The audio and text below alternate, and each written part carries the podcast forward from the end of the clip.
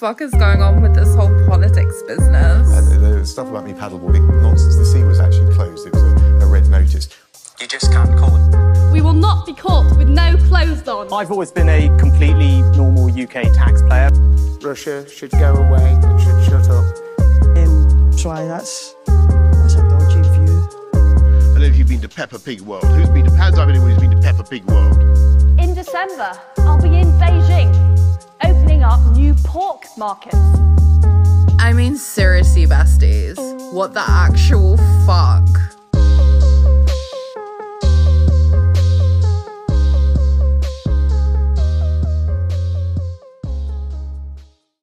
Hiya, besties. It's me, Jennifer Wan, and this is What the Actual Fuck is Going On with This Whole Politics Business.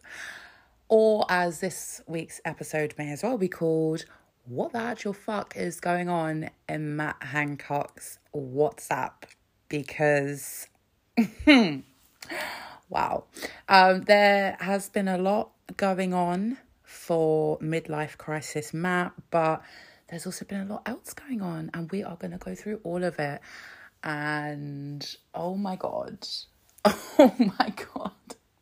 So grab a drink, grab a snack, and get comfy and cozy because this is a mess I can't wait to get into.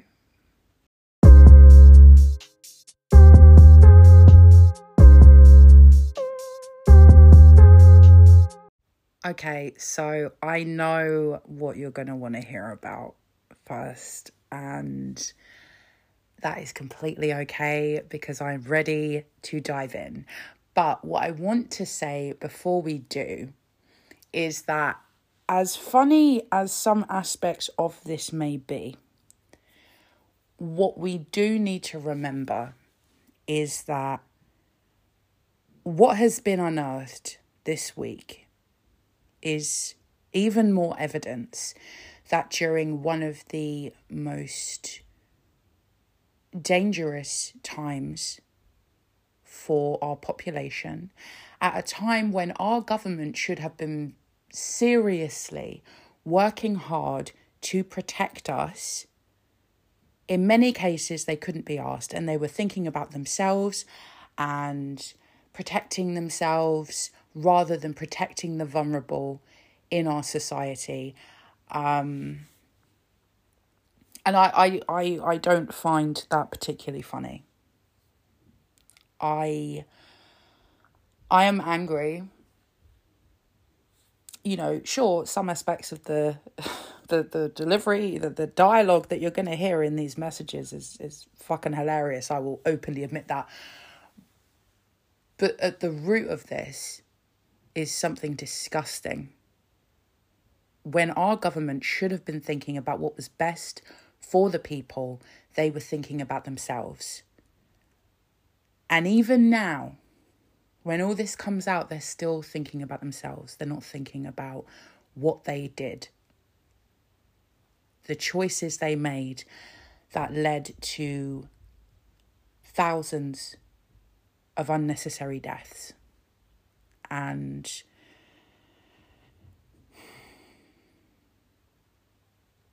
and they, they still they still think there's a way out they still think they can get away with this and that's disgusting to me so if if perhaps by chance you have no idea what i'm referring to because you live in a blissful world where you you are not um, constantly assaulted by matt hancock related knowledge against your will um, here's what went down so matt hancock you may remember released a a book the Pandemic Diaries, which thankfully flopped. We love to see it.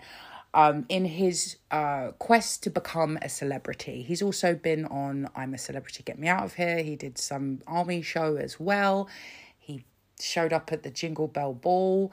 It was a whole thing. He's been working for quite a while to try and brand himself as a celebrity um, in preparation for when he stands down at the next election. He's really, really trying it. Um, it was reported this week that he's actually set up his own production company to try and help him on this journey to celebrity life. I hope that goes about as well as his shit book. Um, so Matt Hancock had his book, The Pandemic Diaries, which, as it all turns out, was ghostwritten by a journalist uh, called Isabel Oakeshott, who does not exactly have a great reputation uh, for doing right by people.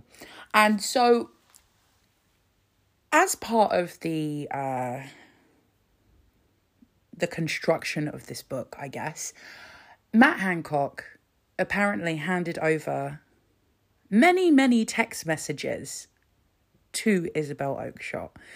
Uh, I suppose to help her in in crafting the narrative, and hmm. well, she's leaked them. she's leaked them. Uh, it is important to note, and some people have uh, called out the fact that she, uh, Isabel Oakeshott, um, is and throughout the pandemic was anti lockdown. So there are some people that do believe um, that perhaps she had an ulterior motive when it came to this, um, and that perhaps her her motive is to spread an anti-lockdown message. So it's important to keep that in mind. But a lot of what's in these messages and a lot of what's revealed regardless of your your perspective on lockdowns it shows a lot of negligence from the government and and so I, I do think it is worth having a look at them anyway. Um, so one of the first things that came out, Jesus Christ, uh, was uh, more proof, not that it was needed, um, that it is very unhealthy uh, for for our government to have friends in the media um, and that sometimes you've got to be careful which media outlets you are trusting. So, Matt Hancock sends a text message to George Osborne. So, George Osborne is a former Tory MP, former Tory Chancellor, and is now, uh, or was at the time, the editor of the Evening Standard. I don't know what his media experience actually was that apparently made him suitable for that role over somebody who actually knew what they were doing, but he got the job anyway, uh, as as things often go in the British media. So Matt sends him a text and said, "I need to call in a favour tomorrow." I currently have 22,000 spare slots tomorrow at my drive throughs. So he's referring to COVID testing when you used to be able to go and do a drive through test. Um, hence, I've extended eligibility today. Demand just isn't there. This is obviously good news about spread of virus, but hard for my target, so I really could do with a testing splash. Can we make this happen? And George Osborne responds and he says, Yes, of course. All you need to do tomorrow is give some exclusive words to the standard and I'll tell the team to splash it. You're almost there. Send the words to me by 8am tomorrow. Right. Okie doke. Um, we, we then see some other text messages between Matt Hancock and George Osborne, in which it becomes very obvious that Matt Hancock is less worried about making sure people have access to the things they need, such as tests and PPE and all that, and he cares more about his personal brand and how he appears to the public. Um, so Matt Hancock messages George Osborne and he's he's sending a tweet to him and he says, What was this for? And it's a tweet um, that says, George Osborne tells me on Times Radio that Major, as in John Major, Blair, Tony Blair, Brown, Gordon Brown, and Cameron, David Cameron, wrote to Johnson privately in July about the need to get a grip on testing. And then George Osborne says, trying to spread the responsibility from you to number 10. I've said it before. So, so George Osborne is out there trying to repair Matt Hancock's reputation. The editor of a newspaper cares more about protecting the reputation of a shit health secretary than he does about the truth. interesting. And again, perhaps this is why we should not just let any old fucking random be the editor of a newspaper. But, you know, that- uh, my arguments with the British media, like, we don't have time. we just don't have time. Um, and then Matt replies and he says, Okay, but mass testing is going very well. I fear this looks like you asked for me to be overruled. Okay, so th- this is one of the moments where it becomes funny. And then George Osborne replies and he says, No one thinks testing is going well, Matt. If I wanted a test today, I can't get one unless I fake symptoms. And, and then there's a name there that's been redacted, is still waiting for test results from three weeks ago. We went private in the end. So, again, you know, George Osborne has an awareness that testing is not going well, but he's willing to go out and try and protect Matt Hancock's reputation, even though he knows that it shouldn't be protected because he deserves the bad reputation he's got. And Matt Hancock is delusional about the state of testing. He says, Oh, it's going fine, it's going really well. No, no, bitch, it was not. It was not. Just categorically, it was not. Um, so, what else did we find out? Well, my god. Um so uh there was also leaked messages that showed matt hancock apparently didn't care for the advice of the chief medical officer you know someone who's actually got medical qualifications and knows what the fuck he's talking about unlike matt hancock who is just uh, an mp who frankly has been promoted above his competence.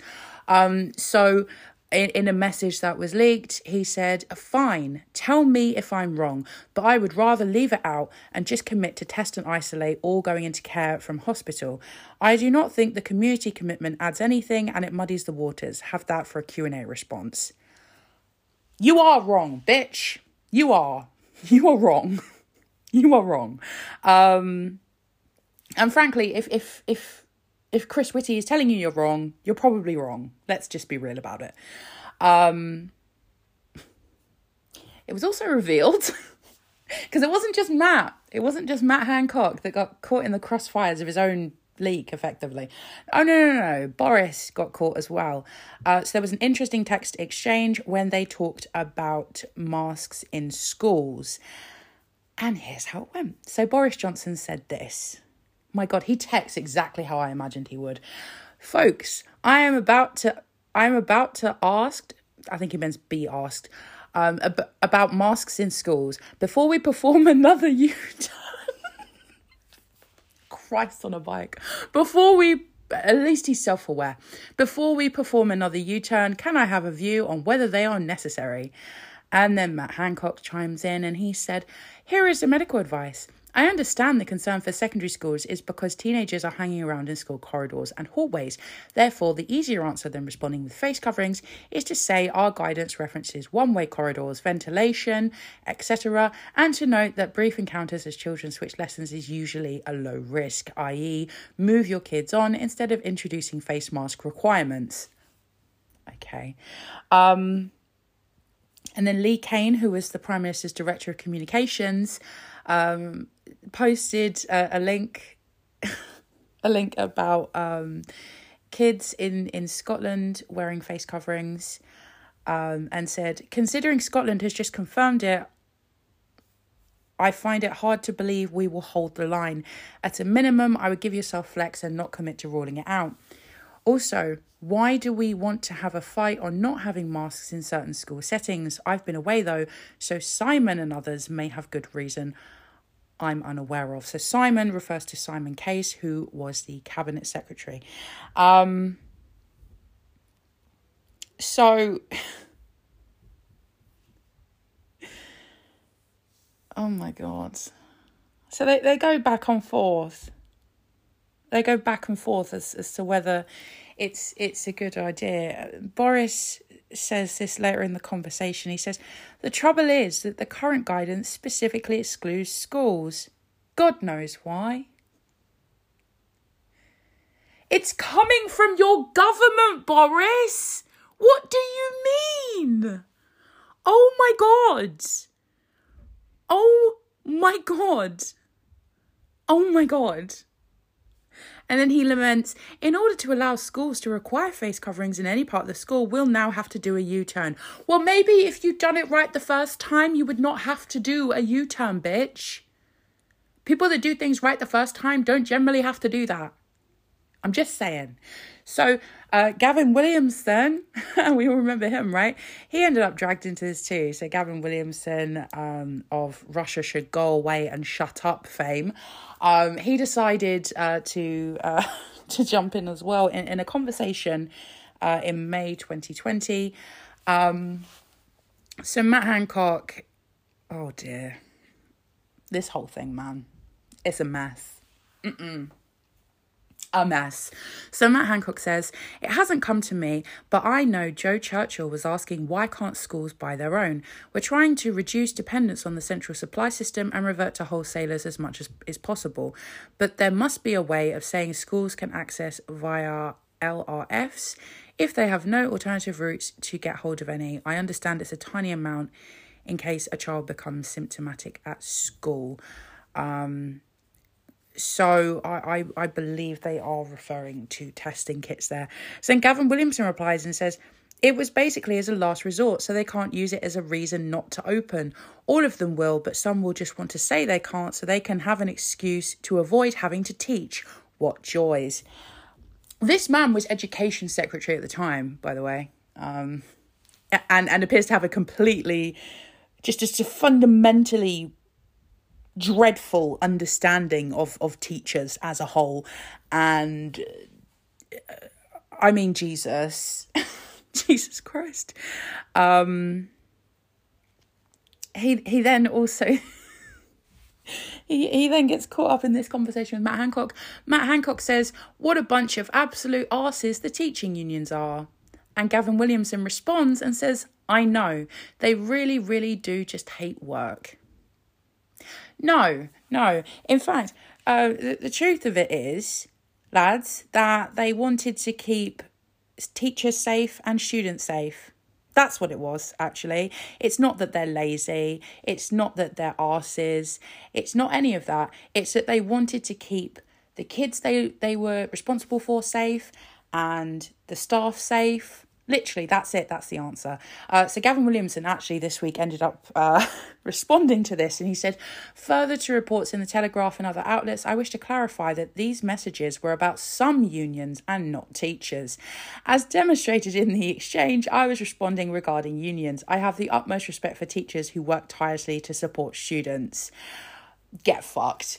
Um, these unions represent the teachers, and actually, many of, of the members well, all of the members of teaching unions, really, when you think about it, w- would be teachers.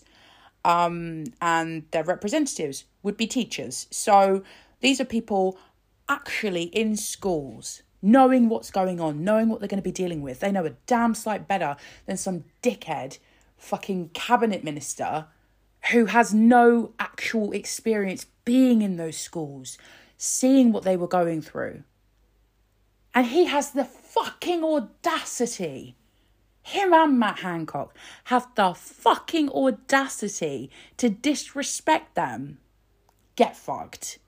Get fucked. Um, it just, oh my god. Uh, they then decided uh, to to have a little, uh, a little laugh about Piers Morgan getting COVID, effectively. Um, I I don't I don't like Piers Morgan, but anybody getting COVID is is not funny. It's not a joke. It's not something to have a little lol about in the group chat. It's not funny. He could he could have become seriously ill. He could he could have died. Anybody could because it's it's such an unpredictable virus. This shit is not funny. Matt Hancock and friends fuck me.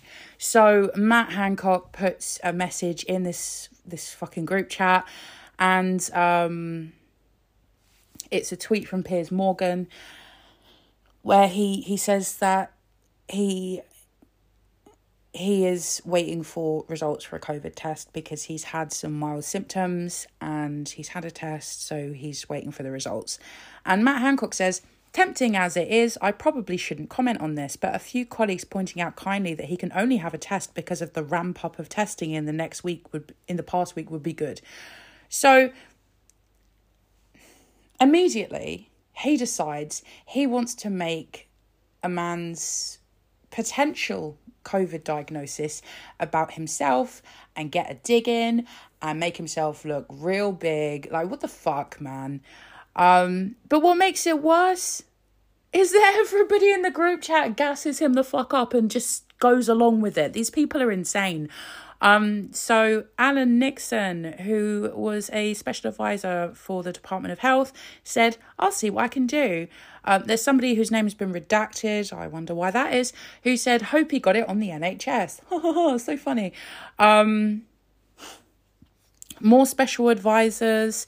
Um, one of them says you should tweet him best wishes, totally straight. Wish him all the best and hope he's okay. Be really classy, and then get others to point out how classy you are being. These people are actual sociopaths. What the fuck? What the fuck, bitch? What the fuck? Oh my god. Oh my god. Now, there's some of these message exchange that are just cringe and hilarious. And I'm going to share one with you now because I feel like we need to lighten the mood a little. So, um, there's one where he texts George Osborne um, and said, Just listen to the BBC profile piece. Thanks for bigging me up. and then George Osborne. I'm sorry, this reply sends me. George Osborne replies and he says, Of course, you are big now. ah, not this. What does it mean? Oh my god. You are big now, and I am proud of how you're coping and handling yourself. Oh, if only he'd stuck to handling himself instead of other people, maybe his marriage wouldn't be in tatters. But, um, and, uh, and now back to the shit back to the horror of this situation. Um, so, Matt Hancock gets a text from Damon Poole, who's a special advisor, um, and says, FYI, Mail Online just rang saying they have footage taking a walk um, in, London in a park, claiming he's going against the rules, have asked them to share. Um, and then sends a link uh, to an article that the Mail wrote, which is headlined Matt Hancock is filmed out in London Park after Boris Johnson's national plea to stay home this weekend. Um, so this was quite um, this is early 2021. Um, and and Matt says if you need a line, say, as you can see, Matt was outside for exercise. I think I look great. Well, you didn't. You didn't. You look like a buffoon. Christ on a bike. Um, and then we got some blue on blue violence coming up, if you like that sort of thing. So, uh, God. Oh my God. Um, so, hi, vey. Matt Hancock, uh, perhaps not the biggest fan of Rishi Sunak. Um, so there was there was a a message exchange um, in which in which uh, his advisor said, Sorry, I'm just in the middle of dinner. Can I call you back in 20? And Matt Hancock replies and says, Dinner? Isn't that illegal? Christ. The advisor responds and says, Not anymore, all thanks to Rishi. And then Matt says, He hasn't launched another Eat Out to help the virus get about, has he? it's so funny that the Chancellor at the time put the economy ahead of people's safety. Fuck off, Matt. Jesus Christ. The advisor then responds and says, Got to give the virus a fighting chance given how well you're doing with vaccines and testings right now. Fuck me. Like, okay. Firstly, I think it's delusional to pretend that, that at that time, because this was December 2020, it's delusional to pretend that actually, you know, things were going really great. Um, but to joke about how you've got to give the virus a chance at all that, fuck off. Fuck off. And then, of course, oh God, oh God, you may remember, you've probably had nightmares about it. Matt's affair. Dun dun dun. It was the worst of times. It was the worst of times. It was absolutely the worst of times. Um, so if you if you maybe if you're not sure of what I'm talking about, because you know some people have been spared the horror. Um, Matt Hancock had an affair uh, with one of his aides, um, and he was he was caught in 4K, and it ended up in the papers. Um, yikes, yikes, yikes, yikes, yikes. So, um, here's how he responded. He said, How bad are the pics? And a special advisor, Damon Poole, responds and says, It a snog and heavy petting. God. Listen, not to be one of those like Brits who hates the Brits, but sometimes I hate how British people talk about like you know intimacy and shit like that's cringe. What what is even that? So Matt says, "How the fuck did anyone photograph that?" well, maybe if you hadn't have been doing it, nobody would have photographed it, bitch. So Damon doesn't know. He says, "Fuck knows." Did you snog her in the department? Matt says yes. Where about? office and balcony.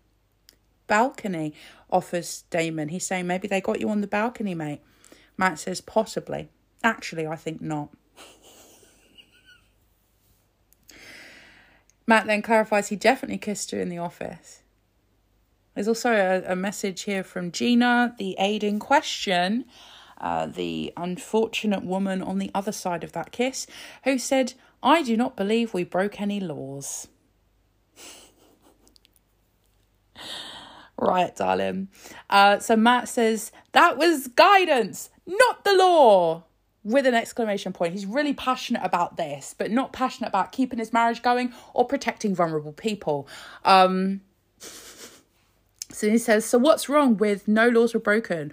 Or there is no suggestion that any laws were broken. Mr. Hancock has apologised for not following guidance in these circumstances. No laws were broken. He then replies, in all capitals like nobody else has responded while he's going on this like rant and then he just replies in all capitals we didn't break the fucking law okay ah! I would have loved to see him like frantically typing that and going like really red and angry. That that would be funny to me, I feel. Um camp. That's hilarious. Um so then oh god uh, so then there's some more messages where Gina says they've clearly been watching the whole bloody time. Well, listen, darling, maybe if you weren't up to bad things, nobody like there'd be nothing for them to see. This is the thing. If you don't do bad shit, no one can have anything on you. Like me personally, I'm not afraid of someone being able to blackmail me or like put all my secrets out there for people to see because I don't fucking have any. I don't do bad things. I don't do anything that's blackmail worthy. like literally, literally. I was, I mean, I was actually talking to to someone about this the other day. Um, not Matt Hancock's sexual activities, obviously, but blackmail as a thing. And, and I said, well, I'm I'm never afraid of it because I, I have nobody could blackmail me with anything. Blackmail me with what? For what reason? Like I that's the thing. If you don't do bad shit, you don't have to worry about being blackmailed. these people only have themselves to blame, and I don't feel sorry for them. Um, Matt Hancock then. He's back in all caps. He's freaked the fuck out. He said, Someone installed a camera in my office without telling me! Exclamation mark. Okay, girl. oh my god, this man is a mess. Um and he's also a massive security risk, not just because he can obviously be blackmailed, but also because somehow someone was able to get a camera into his office and he didn't fucking know about it. I mean, bro. Bro. He also, uh, when discussing the gross scenes that we all had inflicted upon us, said, Crikey, not sure there's much news value in that, and I can't say it's very enjoyable viewing. oh dear. Oh God. Um, he was also asked by Gina, "Do you think I should step back tonight for papers tomorrow?" So saying, you know, should I quit my job where I work with the man that I've had an affair with um, during a, a lockdown when I should not have had my hands all over him? Should I should I resign? And Matt says, "No, definitely not. It adds pressure on me to go." Get you a man that doesn't give a shit about you. Wow. I'm look, I'm not trying to be rude to the girl, but get some self-respect, darling. You should have left him then and there because he does not give a shit about you. He cares about himself only. Like literally. He only cares about himself. And that that was the flag. That was the reddest of red flags you have ever seen in your life. Ever ever seen in your life. Um Uh, he also, Matt Hancock, uh, was asked what he wanted Grant Shapps to say when questioned about this whole kerfuffle, and he said this I understand this is very recent, an appointment. The appointment long predates this, and no rules have been broken. Matt's done an amazing job in tough circumstances, and I think we should leave personal matters alone, since no suggestion any rules have been broken. So, again, he is obsessed with his image. He is obsessed with his image. He does not care about anything else. He literally just cares about his himself, his image, and his ability to just show off and be this fucking brand. He he just does not care about anything. He doesn't care about the people he let down by not doing his job properly. He doesn't care about the family he abandoned. He does he doesn't give a shit. He didn't he does not even care about the the woman that he had this affair with. He doesn't give a shit about her either. If it's not him, he's not interested. Um, so he then also asked, um, he wanted to know what the rules were on the date, and he was he was busying his advisors to find out for him. Um, absolutely pathetic absolutely pathetic. Um, so he said the worst they can do is kissed before they legalized hugs. We didn't go anywhere that it wasn't okay to as work colleagues. Fucking hell. The absolute audacity of this man, I swear down. Um, one of the other things that was found out in these leaks was um, Jesus Christ that Matt Hancock worked to cover up rising cases during Eat Out to Help Out. So uh, there was a text exchange between Matt Hancock and Simon Case, um, in which he said, Just want to let you know directly that we've had lots of feedback that Eat Out to Help Out is causing problems in our inter- intervention areas. I've kept it out of the news, but it's serious. So please, please, let's not allow the economic success of the scheme to lead to its extension.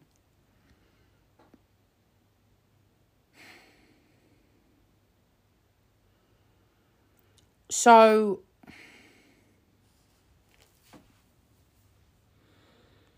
so he knew and and the government knew because he, he also informed others in, in the government about this. They knew that Eat Out to Help Out was spreading the virus, particularly in areas that already had high levels of cases and so were particularly vulnerable areas. And Matt Hancock covered it up, tried to hide it from the media, and at no point was there seemingly an effort. Just, just at no point was there any effort to shut it the fuck down. Because the economy was more important than people's health to this government. Like that that's it. There's no other way to see it really. There, there just isn't. I Jesus Christ. Um, there's also messages between Matt Hancock and Simon Case where he's he's they're, they're just they're laughing at the poor conditions for quarantines when people were were entering the UK uh, during the pandemic. Um, so Simon Case says, Any idea how many people we locked up in hotels yesterday? And Matt Hancock says, None, but 149 chose to enter the country and are now in quarantine hotels due to their own free will. And Simon Case says, Hilarious. No, it's it's not hilarious actually. I remember at the time there were a number of people um, who who talked about the really bad conditions that they were kept in in those quarantines and how it was incredibly difficult because obviously they were in there for a while and and Matt Hancock's just joking about it as if it's funny. It's not fucking funny, bitch. It's not funny at all. It's yet another failing from that government. That that's just that's what it is. It's not funny, it's failure. So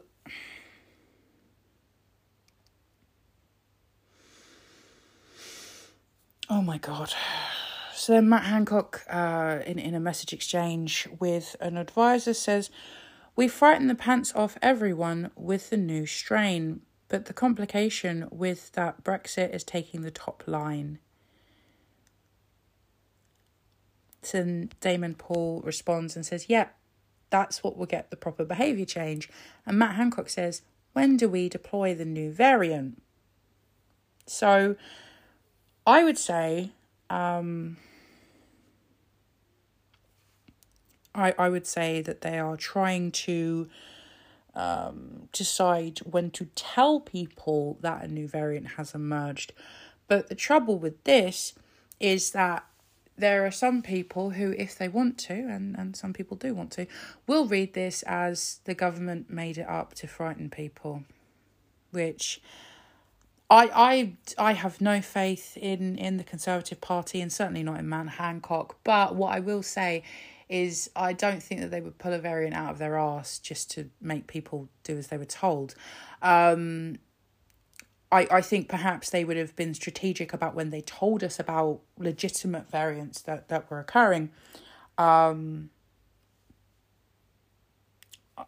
but the the the way that this is worded, because they're all jokey and they're fucking being dumb, and Matt Hancock handing these texts over to someone he knew was a lockdown skeptic who has now leaked this in a way that makes it look like they potentially made this shit up. Well done, Matt Hancock. Well done. You're a fucking idiot. I.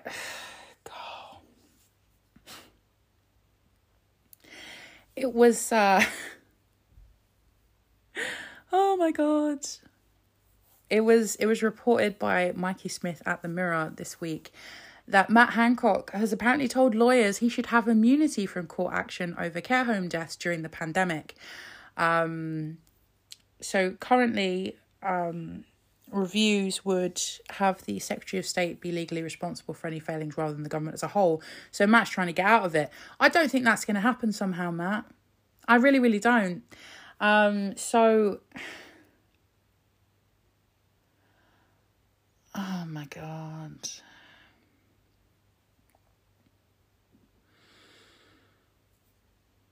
Oh my god. Uh, there's also a text exchange which shows Matt Hancock signing off on the government not publishing a watch list of the worst affected areas uh, across the UK when it came to COVID basically because it, it would be it would look bad for the government um, and it would be helpful for them if if they didn't. It would help them to craft the narrative they wanted to. So, fucking hell.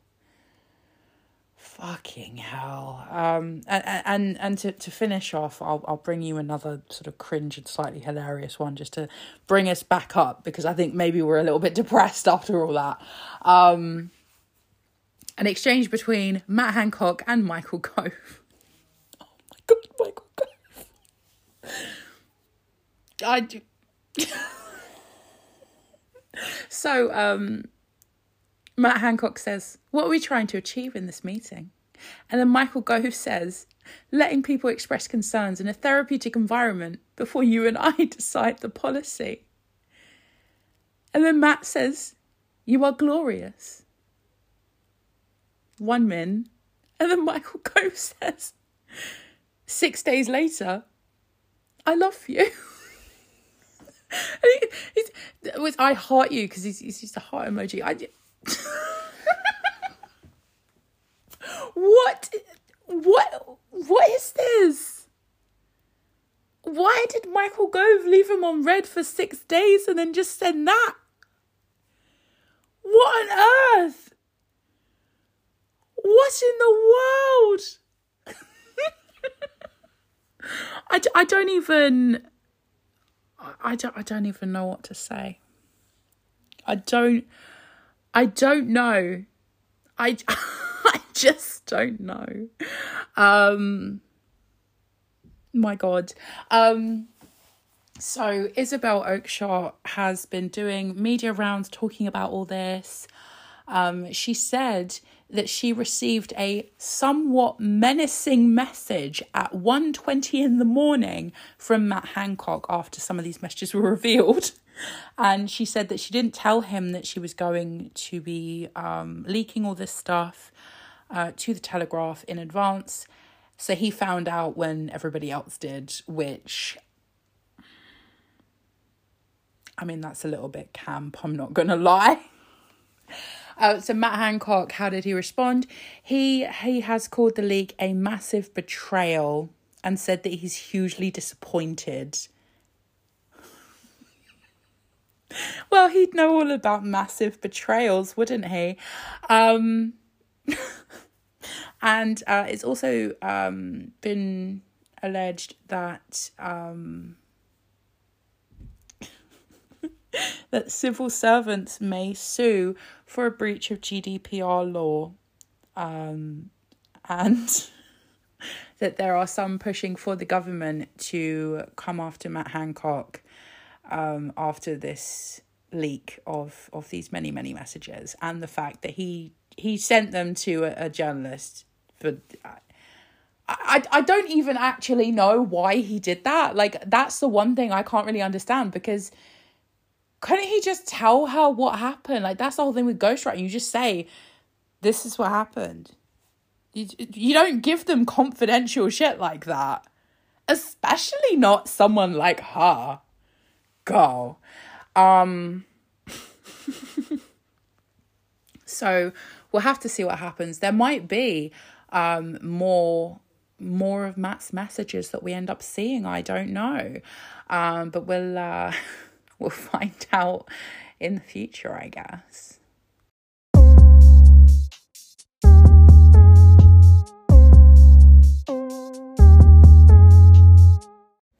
So, in case you didn't know, I spend a lot of time on Twitter because I've lost control of my life. And, well, no, in fairness to me, I've had a Twitter account since 2009, which is, Christ, that's a very long time. It's a very, very long time. Um, I remember I was in sixth form when I first got Twitter, and I, I remember doing a presentation in one of my classes about how Twitter was going to take off and it was going to be like this big thing. And basically just like promoting Twitter. And everyone in my class was like, what the fuck are you talking about? What's a Twitter? Because they were still in their Piczo eras, you know, if you know, you know. And so they didn't believe me. And they thought, nah, Twitter, what the hell is that? And I was like, but all the cool people are on it. Like me and Stephen Fry? Anyway, it turns out I was right, but like in the worst way, because Twitter is is huge now, but it's also a fucking mess. Why have I started talking about Twitter? Well, I wanted to I wanted to share something with you. Um because God, it's been a lot of messy shit on Twitter this week. um and and it's only monday as i record this. I'm recording this a little early and i'll i'll put it into the episode wherever it fits. Um so one of the first messy messy messy things i saw on the internet on twitter.com uh, well the twitter app because I, I don't use the web version um for convenience reasons i saw a little post from scottish labour graphic design is their passion. It really is. It is their reason for being. Um, so they posted, I, I think this was an attempt at a meme, but it's girl. It's it's not stunning, darling. It's it's not cute, it's not gorgeous. So um it's like a field and there's like a a busted looking wagon and it says at, at the top the wheels are off the SNP wagon. They they really tried it, girl. Um, and then they've got oh my god, like they photoshopped. they photoshopped Ash Regan, Kate Forbes, and Humza Yousaf into this wagon, right? I don't know why they have used these pictures. It's a little strange because Humza is, is on his phone in this picture they've chosen, just like not just not engaging. Ash is like mid sentence, I think. And Kate Forbes is I mean she's she's wearing a smashing blouse, I'll tell you that. But they they photoshopped this cowboy hat thing on her head really, really badly? Like it mm, like a snapchat filter could do a lot better of a job. I'm just go it just it sent me. I was like what is this? What you paid people for this? Go go like i don't mean to drag people but this is embarrassing this is embarrassing um so i i guess I guess uh, really, really poorly made memes are how the Labour Party intends to win back Scotland. okay, baby, all right. I'm I'm sure that that everyone feels really uh, threatened by that. Um, I'm sorry, just that the hat placement on Kate Forbes is killing me. Like it's actually killing me. Like knife in the face. Like I'm I'm screaming like it is murdering me. It's so bad. I she didn't deserve this. Come on, no one deserves this. My God. My God. Uh, but the Twitter nonsense did not end there because uh, Ben Bradley, who's a Conservative MP and also inexplicably a councillor, um, he decided to also post a shit meme. And so it's a picture, because uh, he is the MP for Mansfield. So it's a picture of the Welcome to Mansfield sign with man crossed out and replaced by them. And then like a like a poorly photoshopped in picture of Sam Smith, who is. Do you know it's really weird because I. I just I just did a podcast on my on one of my other podcasts where I talked about Sam Smith. So if if you want to listen to that, you can check that out. Um, and so Sam Smith, if you didn't know, is a pop star, and they are they they've got everybody talking these days because everybody is mad at them because they dressed as the devil, they won a Grammy, uh, they did a camp music video that was fun. I, there was okay let, let me let me talk about this there was this clip that went viral of sam smith on the one show and they talked about how they like fishing which i guess that's a surprising reveal you know you're one of the biggest pop stars right now you know going to glamorous parties wearing ridiculous outfits drinking champagne and shit. But you you you go fishing to relax. That's surprising. So the host was surprised. And sam sam decided to play a little joke. So and it's, it's funny because if you watch the clip you can see that sam was about to refer to themselves as a fisherman but then stopped and said a fisher them and was grinning and laughing because it was a joke but some for some reason there are some people that took this joke really personally.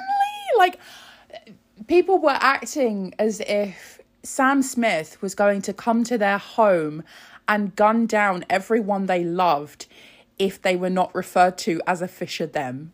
Like people were really acting like Sam Smith was about to walk into Buckingham Palace and do something unholy to Charles or something.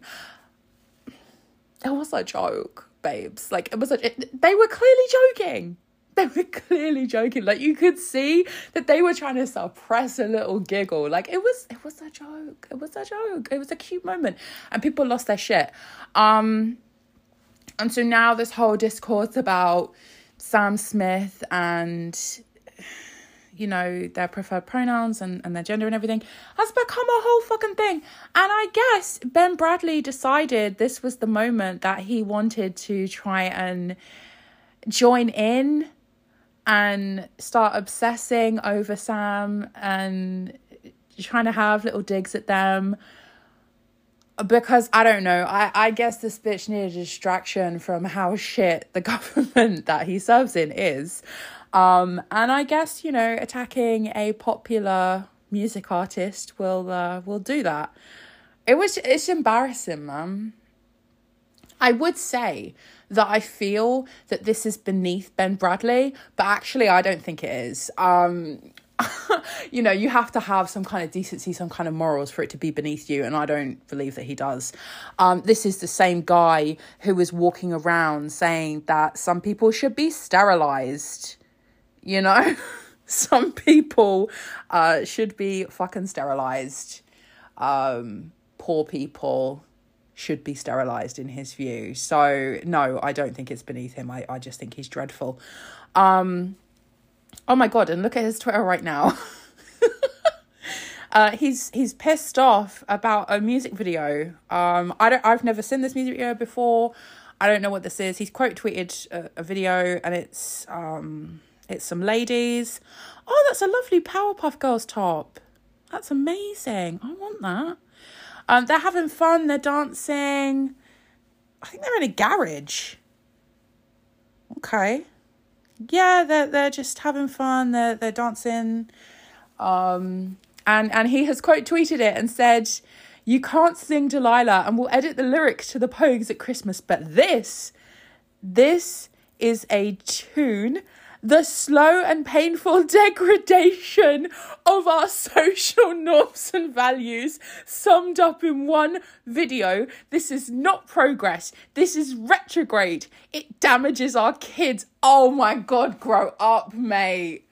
Oh, bitch, really?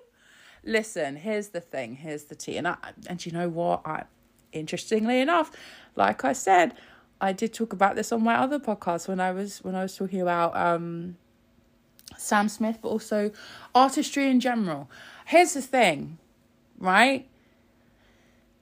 Artists are not the parents of all of the kids around the world.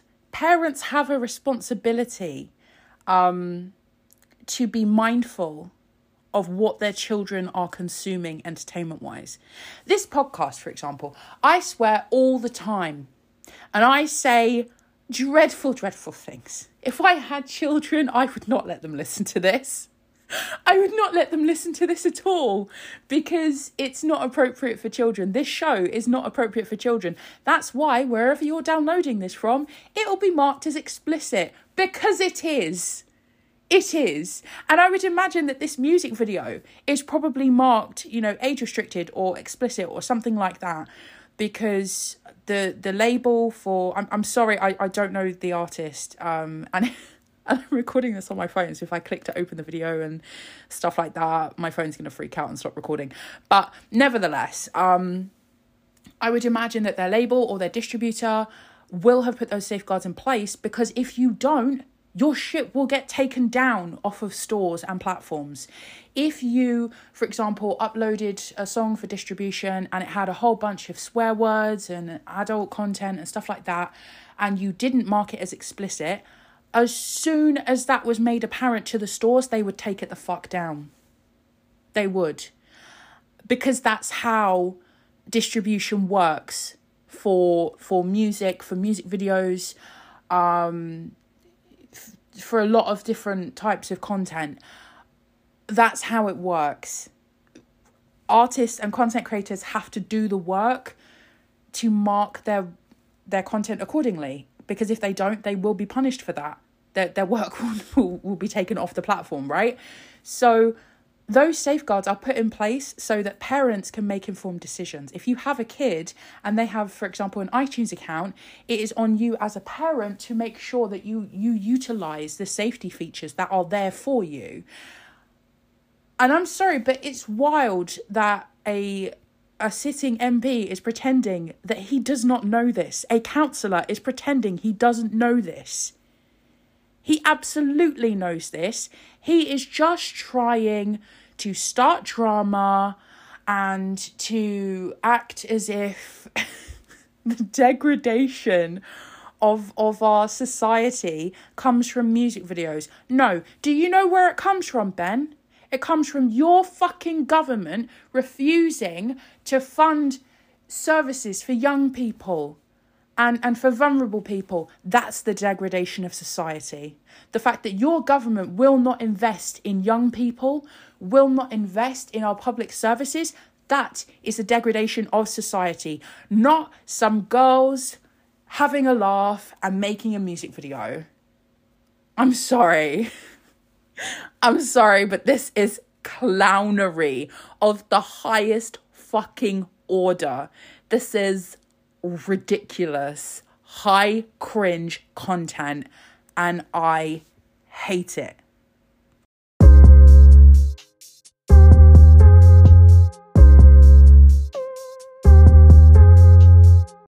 So, the SNP leadership contest is still underway.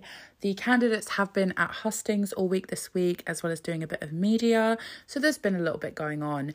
And next week, dun, dun, dun, dun, we've got some debates. Um, I know that Channel 4 is doing one. I I don't think they've confirmed a date for that yet, but I do know that STV has a debate on Tuesday the 7th of March at 9 p.m. And I was thinking, um, we could do that together. We could do a reaction for that. We'll, we'll do a reaction episode. It'll be camp. Um, so I I will be giving you all my thoughts on that. Um, wow, on on Tuesday, or that might come out Wednesday morning, maybe.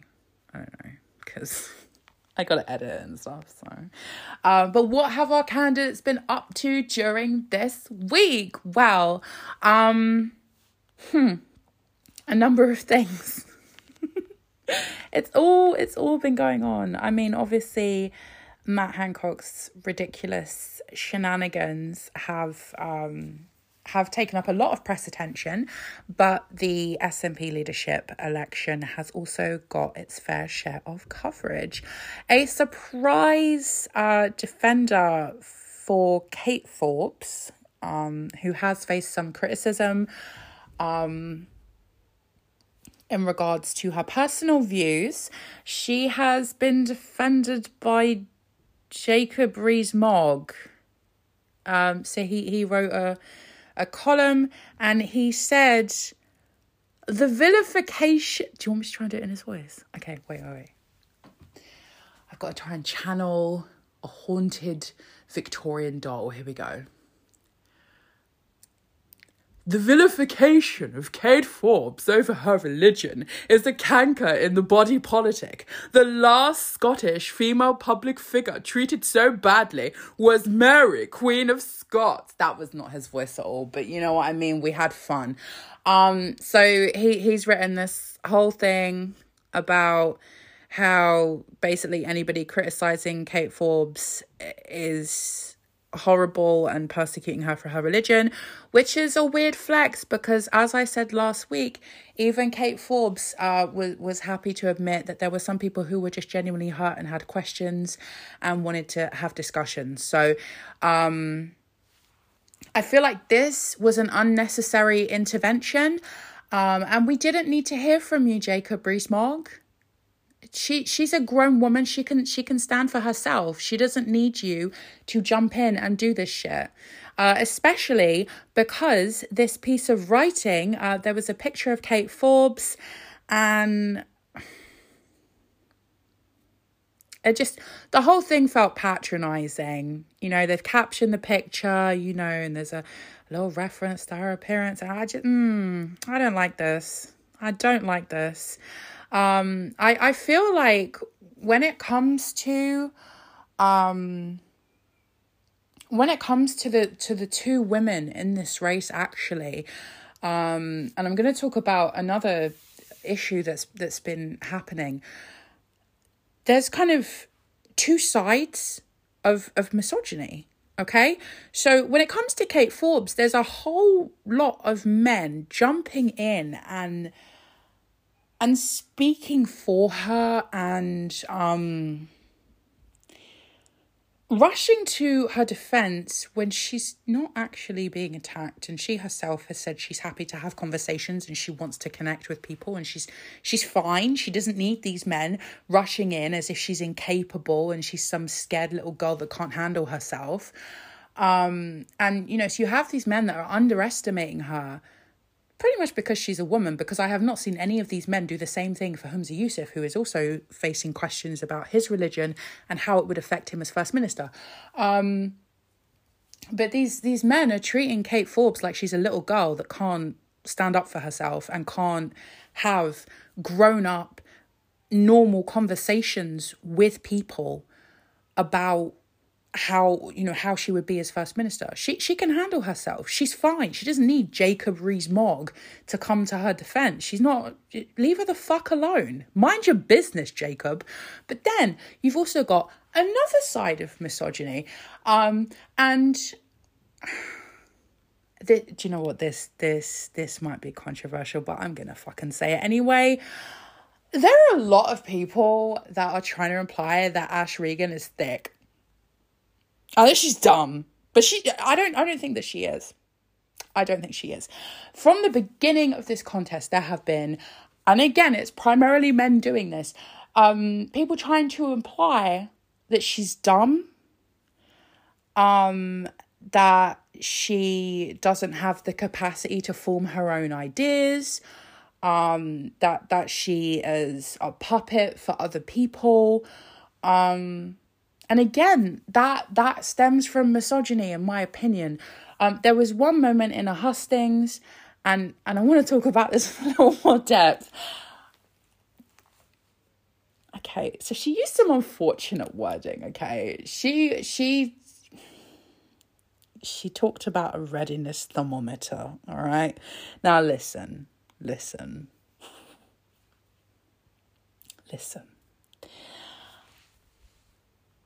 I understand what she was trying to say. I think she just she didn't quite get the words right that time, but I have seen her in hustings after that point where she has articulated the same idea, but she's been able to get herself across better and she's she's been able to make you know make the whole thing a lot clearer and it's actually a decent idea I think it was just like one moment, and people have jumped on that. And again, they're jumping in with she's dumb, she's thick, she's a bimbo. And I'm like, hmm, that's interesting uh, that you would say that. And it's interesting that you'd say it like that too. about a woman. Mhm. Okay. Okay. okay. Um, because there is um, in, in politics w- with, with women, there, there's normally three ways that women in politics are treated. Okay. So you've got someone like Ash who you know who is going to be treated like like she's dumb like she's a bimbo like she can't think for herself like she's stupid then you got someone like kate who's going to be babied and treated like she can't look after herself and she can't speak for herself and then you've got someone like nicola sturgeon who everybody will go on about how she's a bitch and she's horrible and she's she's evil and she's terrible and she's terrifying. So it's like the three things you know you're either you're either dumb or you're a baby or you're a bitch. And over the course of this contest we've kind of seen all three um, in play and i'm done with it. So let's talk about the readiness thermometer okay? Um i don't think she she actually I, I don't think she's wedded to the thermometer per se, right? So, what she was really trying to get across is that there is an obvious desire from quite a number of people within the SNP, as well as the wider independent supporting movement, for public information on the progress towards Scottish independence, right? And that any leader is going to have to address that and some kind of public information about that. And the example she gave was was a, a public installation that's available for anyone to see but you know she's later clarified that you know there are other ways to do it. It doesn't have to be a thermometer but something that people can go to and understand easily and see okay this is where we are this is what's going on. Um is going to be necessary because there are some within the party and within the wider movement that believe that things are moving too slow and they're going to want transparent information about the progress. The readiness thermometer, maybe that's a bit of a shower thought. And it's kind of giving the Ed Stone. You remember when Ed Miliband was like, I'm going to write my pledges on some stone and stick it out in public? It's a bit that but it is smart of her to be trying to come up with some kind of way to give supporters of Scottish independence and party members a way to see the progress and to hold her potential government to account. That is actually smart. Perhaps she, you know, the the, the example she gave was perhaps not incredible but like i said she's she's finessed the idea you know after a couple of days and the idea itself was not was not bad. I I think people just jumped on it because they wanted to call a woman dumb. Um and that to me is an issue. That's a little bit fucking problematic. What else is a little bit fucking problematic? Um well um some man who writes a column for the Times, some fucking man, um, he wrote a column and he said, um, this shit's dumb as fuck. And this is a theme we're going to get into because it happened in a sense to another one of our candidates. So, look, it's not my fault. It's not my fault if dumb men in the media are are doing this. Okay, it's not my fault.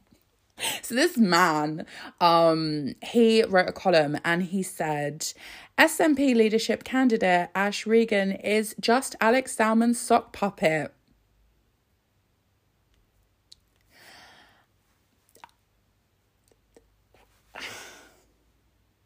I want to ban men from writing columns until we find out what the fuck is going on. Um, so basically, his whole point was she's dumb and she can't think of her own ideas. And you know she's obviously just being used because nothing that she could think of is obviously her own idea. It's obviously come from a man because she's too dumb to think of things herself. Misogyny. Shut up. Shut up. Like if you don't like her ideas that's fine. If you don't like her that's fine. But to imply that a fucking dude is behind all of her, that shut the fuck up. I'm not having it. no. There was then, um, girl. There was then this big reveal that we were supposed to all be horrified by that Kate Forbes, um, her husband, attended a Tory hustings during the Conservative leadership contest. And this was supposed to be tea because you had to be a member to get in. Right? So the implication is her husband's a Tory. Oh my God. Guys, her husband is a fucking. T- okay. And what? Look, okay, so we can perhaps accuse her of having bad taste, but like, he is not standing for the leadership. He's not going to be first minister. She's standing, not him. What he does is is not it should not be connected to her campaign. She can't control this man. If he wants to join a different political party, she can't stop him and she shouldn't be held responsible for what he does unless she is directly involved, which she is not. Kate Forbes is not a member of the Conservative Party. Kate Forbes didn't go to fucking hustings, did she? No. So leave her alone. That's not anything to do with her. But again, it's misogyny. Because would they go after a man with this shit? No, they would not. No, they would not. Um, it's oh, it's just dumb. I, I feel like this week, um, the big message from from this week in in the SNP leadership contest is there are a lot of people within um certainly within political media um and, and things like that who who will go after women and they don't even try and hide it. They they, they don't try and hide it. They don't care. They don't care. Um Humza Yousaf did things too this week by the way I, I I haven't even talked about the boy. I'm so sorry. Um so Humza sweetie I'm sorry. Um so this week Humza was a little bit caught up in some things. So I regret to inform you, we are once again back on the uh, gay rights discourse because um, it just it just continues. So uh, we did a little digging. You remember last week, and we were looking to to check he wasn't homophobic, and we did kind of come to the conclusion that he he's not he's not homophobic um, because there were accusations that he deliberately tried to miss um, the the vote, the final vote on gay marriage in Scotland. Um,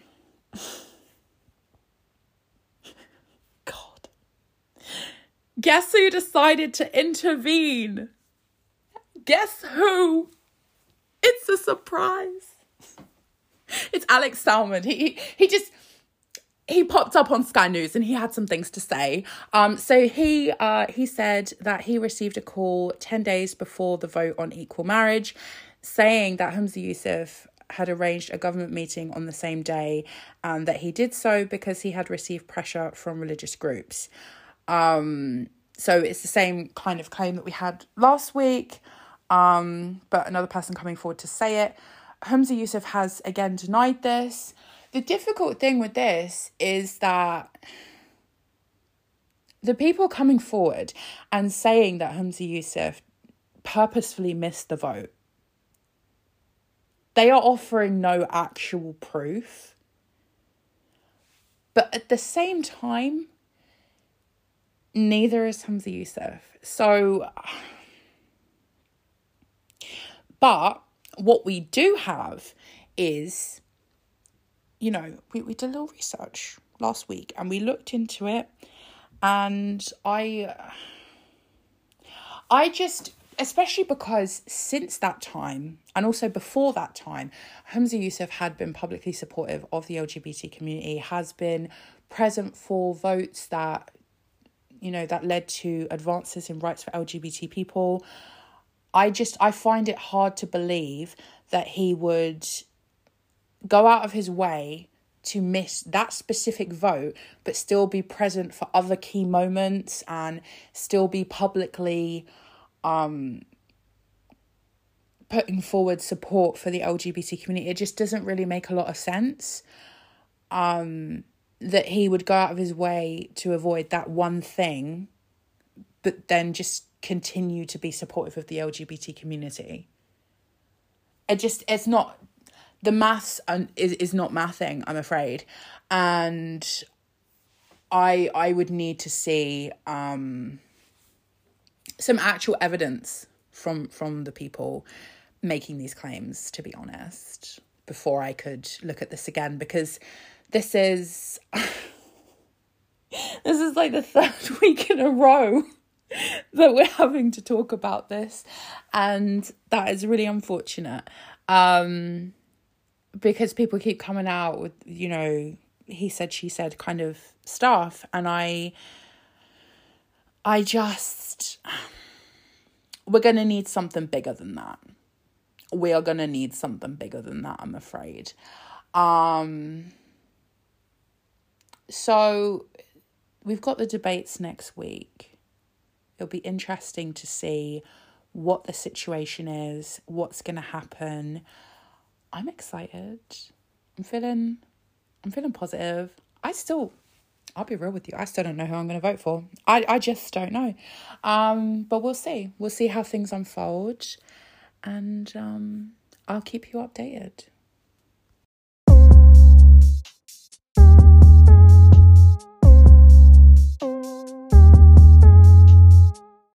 So this week was St. David's Day. Happy St. David's Day to all of my friends in Wales. I hope you enjoyed your special day. I I just have to say this. I found a little sus that quite a few people on the Tory front benches were not wearing their daffodils. I was playing Poppy Watch, but like with daffodils when I was watching PMQs, and I was like, what the fuck is this? Mm-mm. I'm sorry. I'm sorry. Mm. Are you are you not participating today? Wow. That's not cute. That's not gorgeous. So uh, I, I doubt very heavily that the government will actually acknowledge this. They'll probably just do the same bullshit.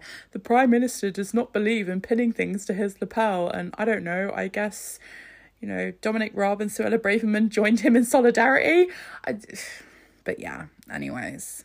But yes, I hope everybody had a lovely St. David's Day, however you were celebrating.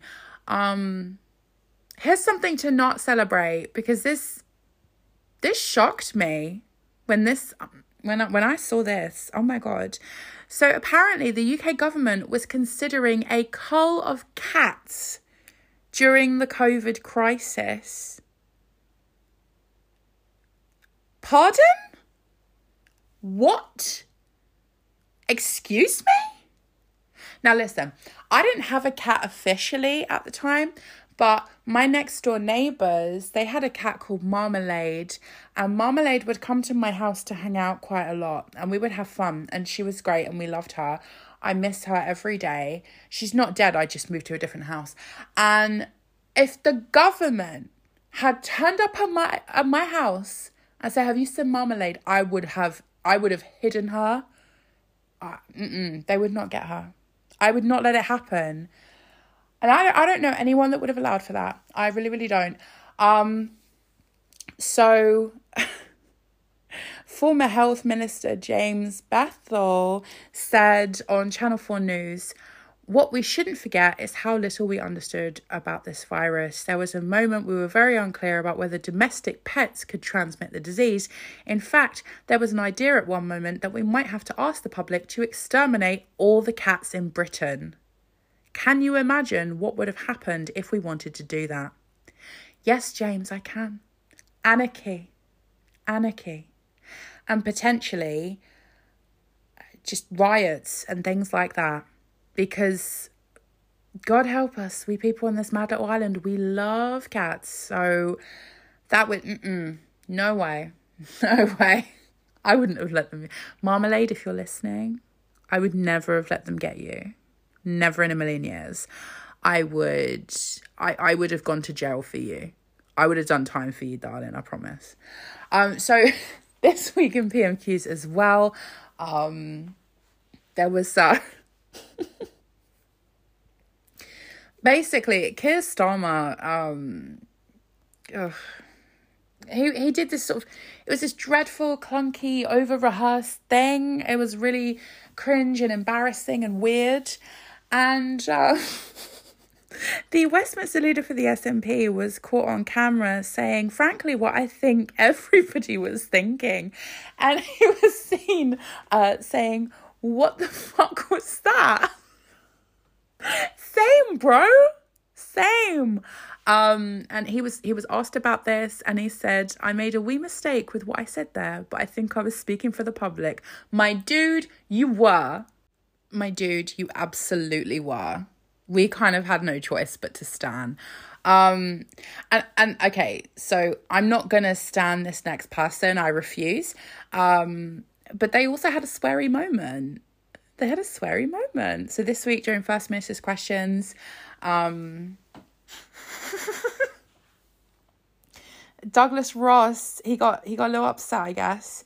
Um, so there were some protesters who um, were calling for an end to fossil fuel extraction at the Scottish Parliament, and they uh, started yelling during First Minister's questions, and so things were suspended.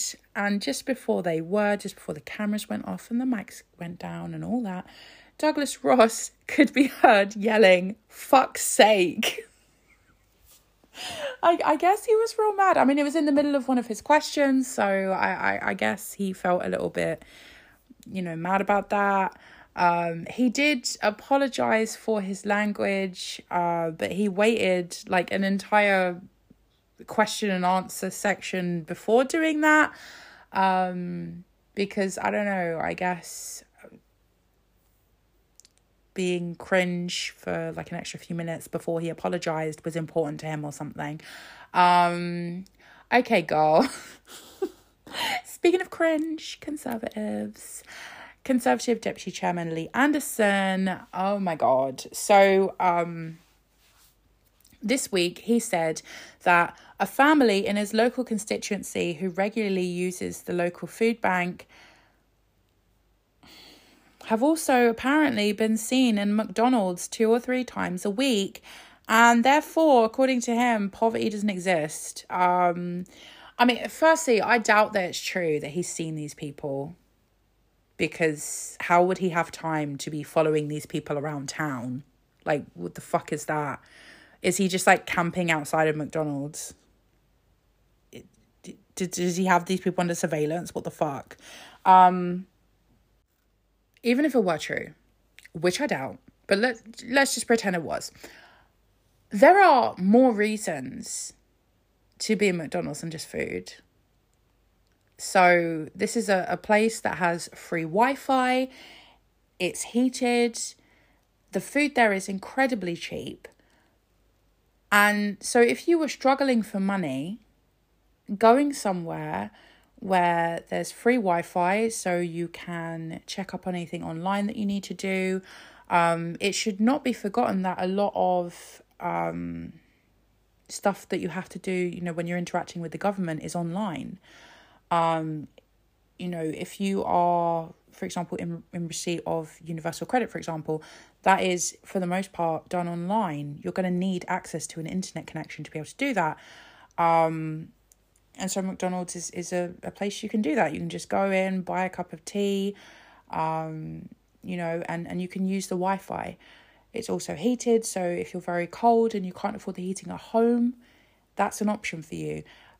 Um, I was also I was chatting to uh, to one of you guys actually. Um, hi Richard. Um, on on Twitter, and he pointed out as well that a lot of McDonald's restaurants have you know stuff for the kids in there and that that's true.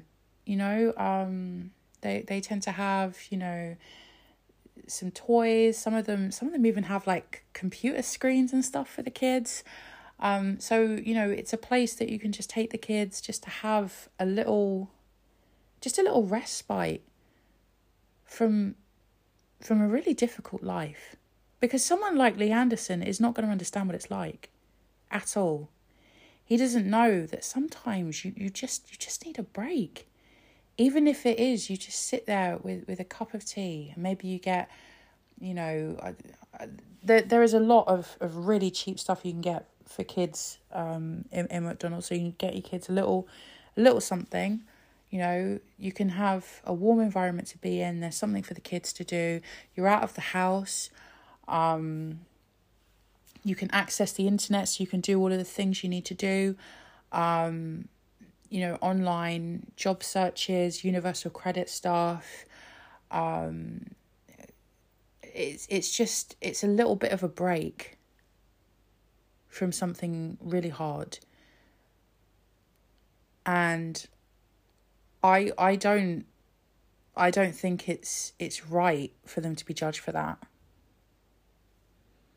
But then again, I don't I don't expect any better from someone like Lee Anderson. So, um, I also don't expect any better from Kemi Badenoch, uh, who was she was speaking to the Women and Equalities Committee this week in her capacity as Equalities Minister, uh, a job in which she seems to do fuck all. Um, and she accused Labour MP Carolyn Harris of speaking from a left wing perspective after Carolyn Harris called for a pilot on menopause leave. So, so apparently, giving a shit about women going through the menopause is is is left wing only. Apparently, I mean, th- this is just the Tories telling on themselves. They they are making it very clear to to women that are dealing with the menopause. We don't give a shit about you. We we don't care about you. We don't care that you're going through something really difficult. We don't give a shit. We don't want to make your life any better. We don't want to help you. So I I don't know who advised her to do that, but she did. Um speaking of people that being advised and maybe should be advised although I don't know. I think maybe this is camp. Um so Ed Miliband, Labour MP, um he is um he he's following the great tradition of of men called Ed uh with with string instruments um making bad music um so he posted a video this week and and it's the caption was next stop on my hashtag gb energy tour mansfield the answer my friend is blowing in the wind and he's he's playing a little guitar and he's doing a little song it's do you know what this is camp this is I'm going to allow it. This is camp. Um, after Ed Miliband stopped being the leader of the Labour Party, he seemed to have a lot more fun and take himself a lot less seriously. And I think that's a vibe. Fair fucking play. Fair play to the boy. Um, he he. Uh, I feel like maybe he didn't have a great time uh, being being the, the leader of the Labour Party, and so when he left, he was like, "Fuck it, I'm do I'm, I'm to do what I want. I'm to have fun." and I, I, I support that. Um, hmm. Boris Johnson.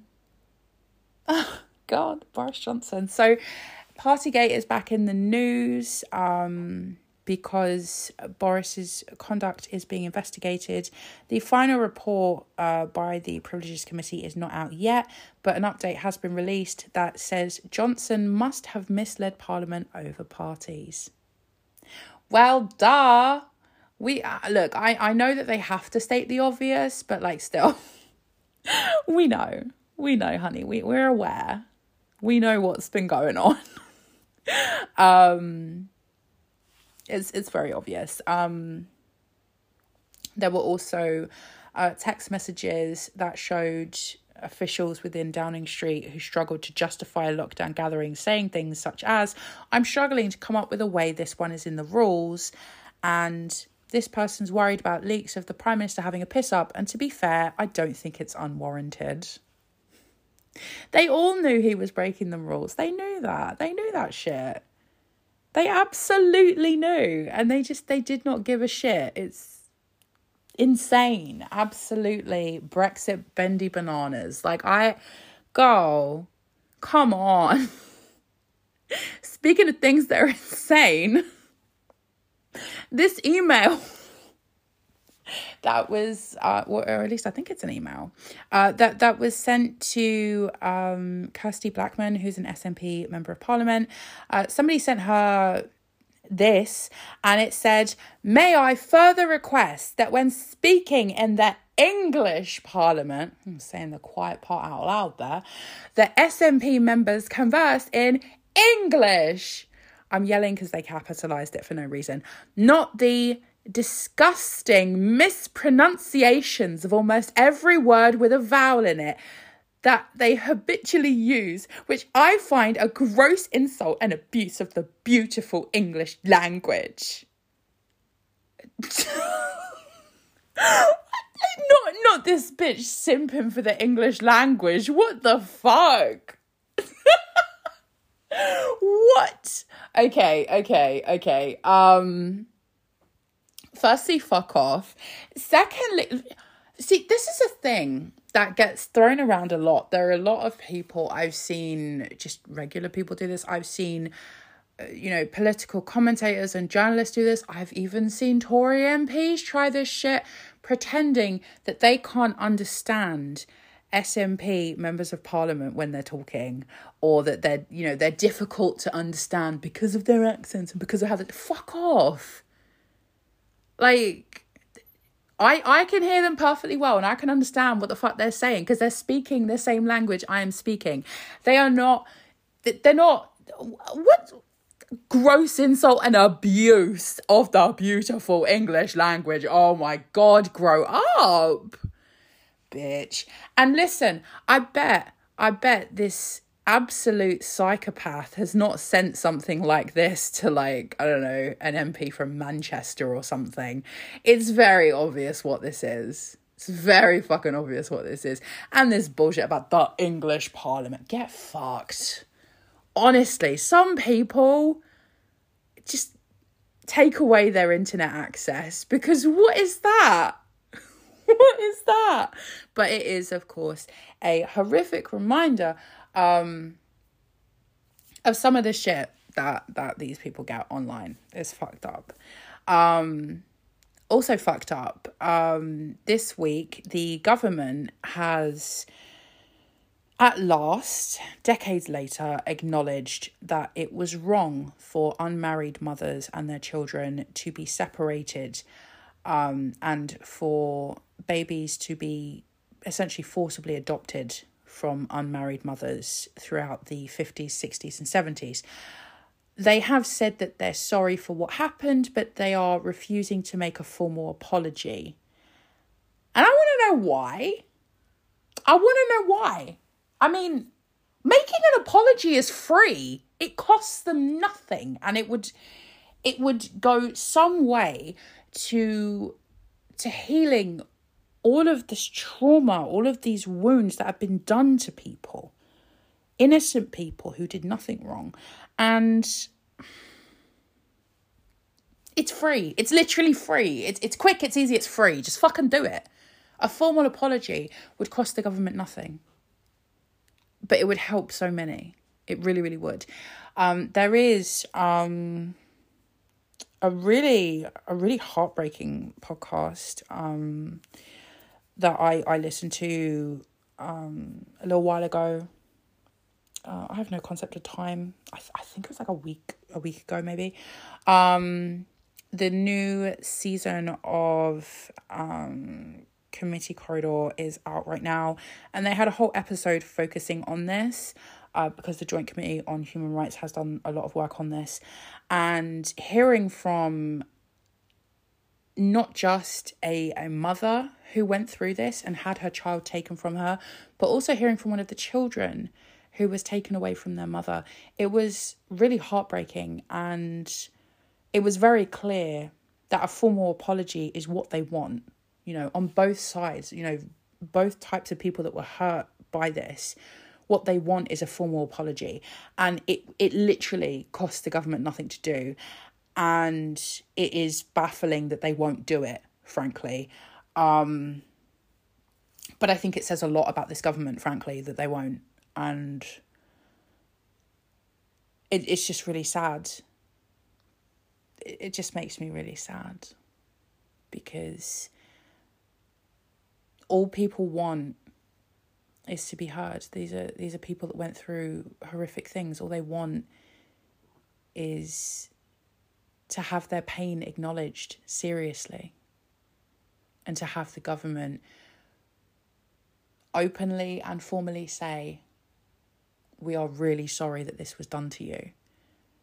Instead, the government is just trying to brush it under the carpet and just say, Look, that was wrong, but we're not saying any more than that. And I, I, I think that's so wrong. Um, so I really hope that the government will um, change their mind on that. But I don't think they're gonna, which is really sad. Um, really, really sad. Um, complete change of subject. Sue Gray is working for Keir Starmer now. She's a Starmer person. That's her thing. Is that a thing? I don't know. Uh, so Sue Gray, who um, who wrote the report on Boris Johnson's wrongdoings um, during Partygate, has now become Keir Starmer's chief of staff. Um, and the government is trying to frame this as well, basically, what it means is that her report was meaningless and that Sue Gray was conspiring with the Labour Party to get Boris Johnson out of office. And I'm sorry, but no, um, Boris Johnson did all that by himself because he's dreadful. Nobody nobody made him have all of those fucking parties and shit. Nobody forced him to to do that. Nobody forced him. He did that himself. All she did was basically look into what happened and then write a report on that. That was all. I Girl. Same old delusional Boris Johnson. He never changes. He never changes. And that's why it's infuriating that there are some people still within the Conservative Party that want him given another chance. Like, why do these people have no respect for themselves? Go. Um, so um Brexit news as well. So the uh, the UK government is really happy right now re Brexit because they said they've solved it. They've sorted everything for Northern Ireland.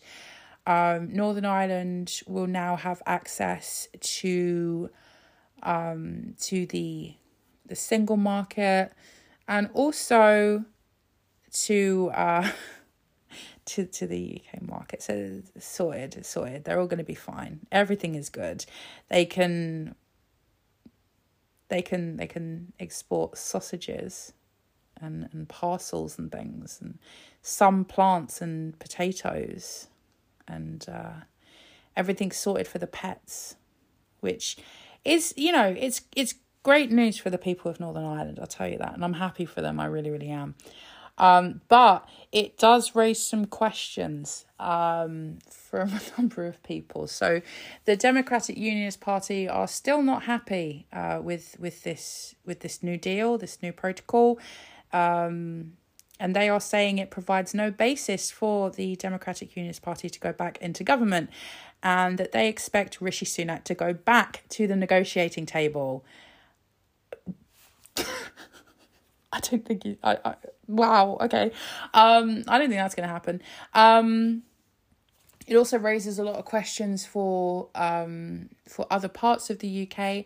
There has been a number of calls from members of parliament in Scotland as well as various parties across Scotland for special special deals for Scotland who did not actually vote for Brexit. Um, and the government are basically saying, no, no, you can't, you can't have that. And so they're saying, well, why? Northern Ireland can have it, why can't we have it? And the government is just like, um, well, uh,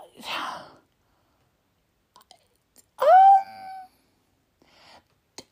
oh, the union's really good, don't you think? It's a really great thing. You, are you not having a good time in the union? Come on, it's great. It's, mm, Yeah. very cute, very gorgeous. Uh, but there are a number of people within the Tories that now believe Brexit's over, it's finished, it's done. Um, including uh, Steve Baker, who was very passionate about Brexit, and and he has he has said this. He said, "You bet I'm emotional." Because this book ends a seven year chapter of my life, which I'll be glad to close. He he then said that that he he suffered a breakdown and had a major mental health crisis in regards to Brexit. And because of this, he is he is calling on MPs to back the New Deal so that it can all be over. Okay. Um Right. Um also pitching in with a weirdly similar story is uh, Sarah Vine, who is uh, I mean, I don't really want to say journalist, but like a person who writes things. Um, and and she said in a column this week, Brexit costs me friendships and my marriage. I. Sweetheart, I don't think that Brexit was the only problem in your marriage to Michael Gove, but okay. Um, my I, pray Sunak succeeds so we can put this uncivil war behind us. but like here's the thing, here's the thing. I find it very cute that some of these people are saying, I need Brexit to be over because it's been really difficult for me. It's been really tough for me. But these were the same people cheering on, for example, the Mail when they were, um, you know, targeting judges and and shit like that and calling them enemies of, of the people and shit. These are the same people that didn't give a shit when there were EU citizens here in the UK who were terrified about what all of this meant for their future. You know, they, they didn't give a shit when the I mean Christ, the EU settlement scheme is so flawed. Like so, so flawed. And you know, where was Steve Baker on that? Where was Sarah Vine? Where was their concern for people's emotions and their mental health then? I'm just I'm just saying, like I I wish these people all the best, I really do, and I hope that they will find happiness in their futures. But I don't think that we should settle for a bad Brexit or even any Brexit just because their emotions depend on it. I mean, I I don't think it's healthy to allow your emotions to depend on something like that, but we shouldn't be making huge decisions based on the the feelings of of these people. That seems a bit insane to me.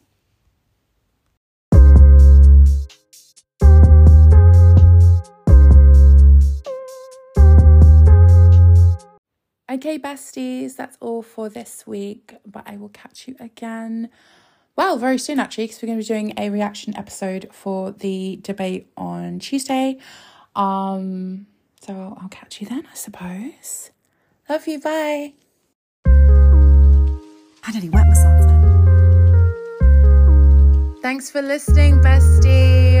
I hope you enjoyed the show, and I will see you again next time for a new episode of what the actual fuck is going on with this whole politics business. And the stuff about me paddleboarding, nonsense. The sea was actually closed. It was a, a red notice. You just can't call it. We will not be caught with no clothes on. I've always been a completely normal UK taxpayer. Russia should go away. It should shut up. Um, try that's that's a dodgy view. I don't know if you've been to Peppa Pig World. Who's been to Hands up anyone who's been to Peppa Pig World? In December, I'll be in Beijing, opening up new pork markets. I mean, seriously, what the actual fuck? Love you, bye.